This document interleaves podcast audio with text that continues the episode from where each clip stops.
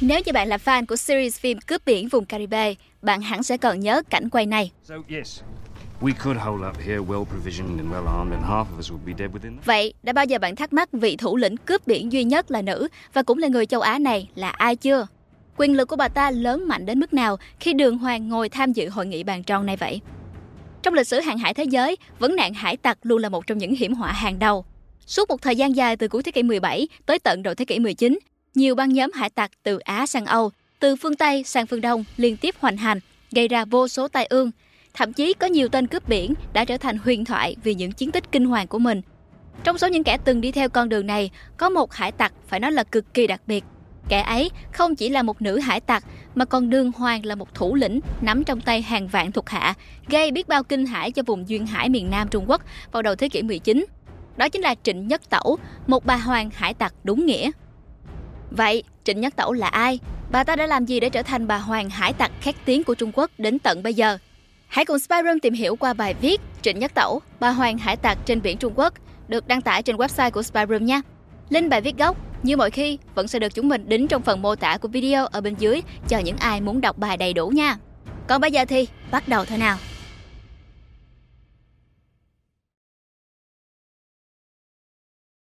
Thần thế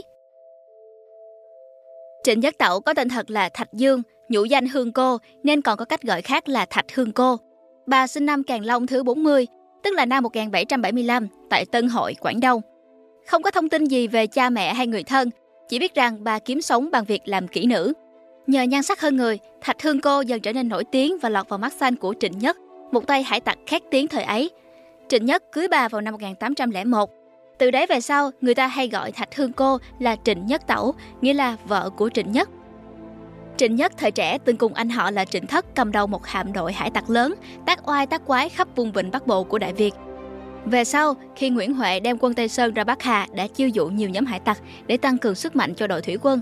Các nhóm hải tặc này liên tục quấy phá vùng duyên hải miền Nam nhà Thanh. Trịnh Nhất đã từng được nhận lệnh của Tây Sơn tham gia nhiều trận đánh chống lại quân chúa Nguyễn và quân Thanh, lập nhiều công trạng. Dưới tay Trịnh Thất bây giờ có hơn 200 chiến thuyền, là lực lượng ngoài biển lớn nhất thời ấy và được thăng tới chức đại tư mã, quản lý toàn bộ hải tặc vùng Biển Đông. Đến năm 1801, sau khi Tây Sơn suy yếu, các nhóm hải tặc dần tìm cách trở về Trung Quốc để tránh sự truy quét ngày càng gắt gao của nhà Thanh. Sau khi Tây Sơn bị diệt và Nguyễn Phúc Ánh lên ngôi, các nhóm hải tặc bị truy lùng và tiêu diệt triệt để. Cuối cùng, thủ lĩnh Trịnh Thất bị bắt và bị xử tử. Trịnh Nhất và các nhóm tàn dư may mắn trốn thoát được và quay về hoạt động ở vùng duyên hải Trung Quốc. Sau khi trở về Trung Quốc, các nhóm hải tặc lại tiếp tục rơi vào cuộc chiến tranh giành ảnh hưởng giữa những băng nhóm. Trong số 12 thủ lĩnh hải tặc ở vùng Lưỡng Quảng, 5 người chết trong những cuộc giao tranh kéo dài đến tận năm 1805. Một người sau đó đầu hàng nhà Thanh. Còn lại 6 người quyết định ngừng chiến và đồng ý thành lập một liên minh chặt chẽ. 6 nhóm được phân biệt bằng màu sắc, lần lượt là hồng, màu đỏ, hoàng, màu vàng, thanh, màu xanh, lam, màu lục, hắc, màu đen và bạch, màu trắng. Sau đó họ liên hợp với nhau thống nhất kế hoạch tác chiến.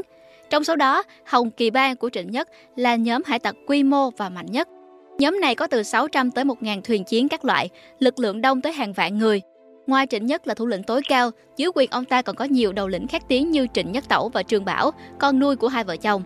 Dưới sự chỉ huy của họ, Hồng Kỳ Bang dần trở thành một đế chế hải tặc khét tiếng, thao túng toàn bộ vùng biển từ phía nam Trung Quốc sang đến tận Malaysia. Vương tới quyền lực Năm 1807, trong một lần đem quân tấn công nhà Nguyễn, Trịnh Nhất bỏ mạng. Quyền kiểm soát Hồng Kỳ Bang sẽ thuộc về Trương Bảo, thế nhưng Trịnh Nhất Tẩu quyết định giành lấy quyền lực về tay mình. Bà trở thành tình nhân của Trương Bảo và thuyết phục anh ta để mình trở thành chỉ huy chiến lược và đầu não của toàn bang. Trương Bảo chấp nhận để Trịnh Nhất Tẩu trở thành chỉ huy không chính thức của Hồng Kỳ Bang. Bà sẽ lo mọi việc cai quản nội bộ, lên chiến lược và ngoại giao với các bang nhóm khác, còn Trương Bảo sẽ chỉ quản việc chiến đấu và cướp bóc. Mối quan hệ giữa hai người cực kỳ kháng khích, Trương Bảo răm ráp nghe theo lời Trịnh Nhất Tẩu và tham vấn ý kiến của bà trong mọi công việc. Quy mô của Hồng Kỳ Bang nói riêng và liên minh các bang nhóm hải tặc ở Lưỡng Quảng ngày càng lớn mạnh và mở rộng. Công việc cướp biển cũng được mở rộng nhiều về quy mô và hình thức. Cướp bóc giờ đây chỉ là phần thứ yếu bên cạnh những hoạt động khác như bắt cóc, tống tiền, bảo kê. Trịnh Nhất Tẩu còn vươn cả vào nội địa, thiết lập hẳn một mạng lưới gián điệp rộng khắp. Bà còn thành lập nhiều liên minh với các địa chủ, chủ đất để bảo đảm nguồn cung nhu yếu phẩm cho Hồng Kỳ Bang. Về phần trị an trong nội bộ Hồng Kỳ Bang, mặc dù Trịnh Nhất Tẩu quản lý việc này, nhưng ba quy tắc cơ bản và nổi tiếng nhất trong bang lại do Trương Bảo đề ra. Ba quy tắc đó là Kẻ nào tự tiện vào bờ mà bị bắt sẽ bị cắt tay rồi bị xử tử công khai. Mọi của cải cướp được đều phải được nộp để phân chia. Người cướp sẽ được hưởng hai phần, còn lại đưa vào kho chung. Kẻ nào trái lệnh sẽ bị xử tử. Không được giết hại hoặc cưỡng bức những người phụ nữ bị bắt lên tàu. Kẻ nào trái lệnh sẽ bị xử tử. Bên cạnh ba quy tắc đó của Trương Bảo, Trịnh Nhất Tẩu cũng đề ra thêm nhiều quy định chi tiết hơn về phương thức đối xử với chiến lợi phẩm, tù binh hay phân chia của cải. Nhờ vậy, quy mô của Hồng Kỳ Bang ngày càng được mở rộng và gây cho chính quyền nhà Thanh vô số rắc rối. Liên minh hải tặc dưới sự thống lĩnh của Trịnh Nhất Tẩu lúc cao điểm nhất có đến 200 tàu viễn dương, mỗi chiếc có từ 20 đến 30 súng thần công, 800 tàu chiếc nhỏ và vô số các loại thuyền khác. Dưới quyền của bà có từ 7 tới 8 vạn người. Tuy nhiên, trên thực tế, con số đó bao gồm cả thân nhân của những hải tặc. Nếu chỉ tính lực lượng chiến đấu được thì liên minh hải tặc chỉ có từ 1 tới 2 vạn hải tặc thực thụ. Thế nhưng, con số ấy cũng đã quá đủ để gieo rắc vô số nỗi kinh hoàng trên các vùng biển. Trong 3 năm, từ năm 1808 đến năm 1810, đã xảy ra rất nhiều giao tranh lớn nhỏ giữa Liên minh hải tặc và quân triều đình. Nhà Thanh quyết tâm tiêu trừ hải tặc nên liên tục thực hiện các chiến dịch tấn công và bố ráp. Đáp lại, Trịnh Nhất Tẩu cũng cho người đối phó và chống trả quyết liệt. Cả hai bên đều thiệt hại nặng, hàng chục tàu chiến của triều đình bị tiêu diệt, nhiều tướng lĩnh tử trận. Đổi lại, Liên minh hải tặc cũng thiệt hại tương tự, và đỉnh điểm là thống lĩnh của Bạch Kỳ Bang là Lương Bảo bị tiêu diệt vào tháng 7 năm 1809. Tuy nhiên, đối với Hồng Kỳ Bang, những thiệt hại này vẫn chưa đủ để khiến Trịnh Nhất Tẩu dao động. Bà tổ chức một chiến dịch cướp phá quy mô lớn vào tháng 8 năm 1809 để trả thù, với lực lượng tham gia là Hồng Kỳ Bang, Hắc Kỳ Bang và cả hạm đội riêng của bà. Chiến dịch này đã khiến một vạn người bị giết. Đến đầu tháng 9, Trịnh Nhất Tẩu cho người cướp phá và hủy diệt hoàn toàn một thị trấn, 2.000 người bị giết. Trong những tháng sau đó, nhiều làng mạc khác cũng bị cướp phá bởi những hải tặc hung bạo. Lực lượng hải quân triều đình không thể đối phó nổi với những đợt cướp phá cường độ cao này, nhất là sau những thiệt hại lớn của cuộc chiến với liên minh hải tặc. Để đối phó với Trịnh Nhất Tẩu, triều đình quyết định tìm kiếm sự giúp đỡ của các hạm đội Bồ Đào Nha, vốn cũng đang muốn trả thù các đợt cướp phá của hải tặc ở Macau trước đó. Chống trả và quy hàng nhà Thanh Đầu tháng 11 năm 1809, sau thời gian dài cướp phá, hạm đội của Trịnh Nhất Tẩu neo lại ở Vịnh Đông để sửa chữa. Nhận được tin, người Bồ Đào Nha lập tức cho ba tàu chiến tới vây hãm. Trịnh Nhất Tẩu lập tức bắn tin cho quân Hồng Kỳ Bang tới cứu viện. Thế nhưng khi hạm đội của Trương Bảo tới nơi vào ngày 5 tháng 11 thì lại không thấy bóng dáng của tàu người Bồ Đào Nha ở đâu cả nên cũng quyết định neo lại để sửa chữa. Chỉ 3 ngày sau, người Bồ Đào Nha đã quay lại với 6 tàu chiến, trong đó có một khu trục hạm, vây hãm cả Trương Bảo và Trịnh Nhất Tẩu bên trong vịnh. Đến ngày 20 tháng 11, 93 tàu chiến dưới quyền đề đốc Tôn Toàn Mưu cũng tới hợp sức. Toàn bộ vịnh bị phong tỏa và nhóm hải tặc không thể chạy trốn bằng đường biển. Nhận thấy sự nguy hiểm, Trịnh Nhất Tẩu và Trương Bảo nhiều lần cho phản kích nhưng không thành công do ngược hướng gió. Ngày 23, đám hải tặc cướp thành công một tàu của quân Thanh, toàn bộ thủy thủ của đoàn gồm 74 người bị giết. Tình hình dần trở về thế giằng co giữa hai phe. Tức giận trước việc này, Tôn Toàn Mưu quyết định dùng 43 tàu của mình làm thỏa thuyền để tấn công vào các tàu của Trịnh Nhất Tẩu. Thế nhưng, các hải tặc đối phó thành công khi chuyển hướng nhiều tàu vào bờ, dập tắt lửa và dỡ chúng lấy gỗ.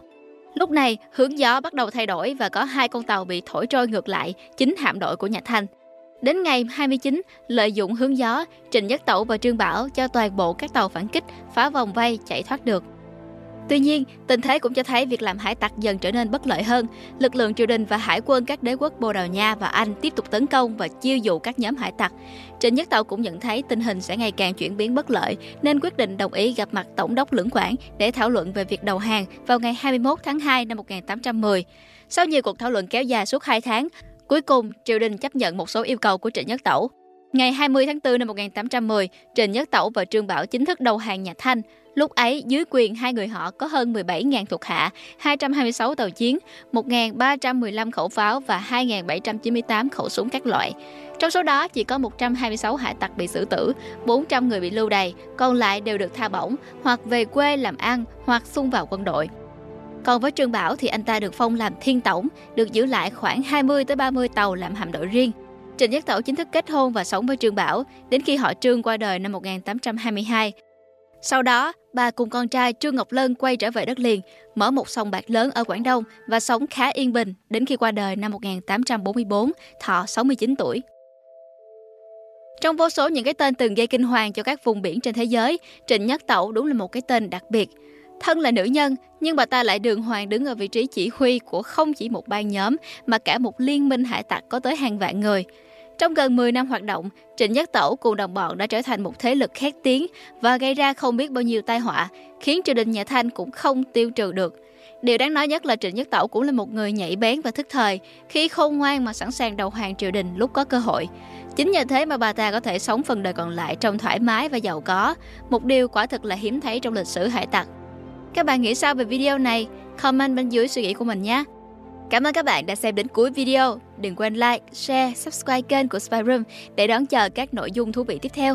Xin chào và hẹn gặp lại bạn trong những video tới.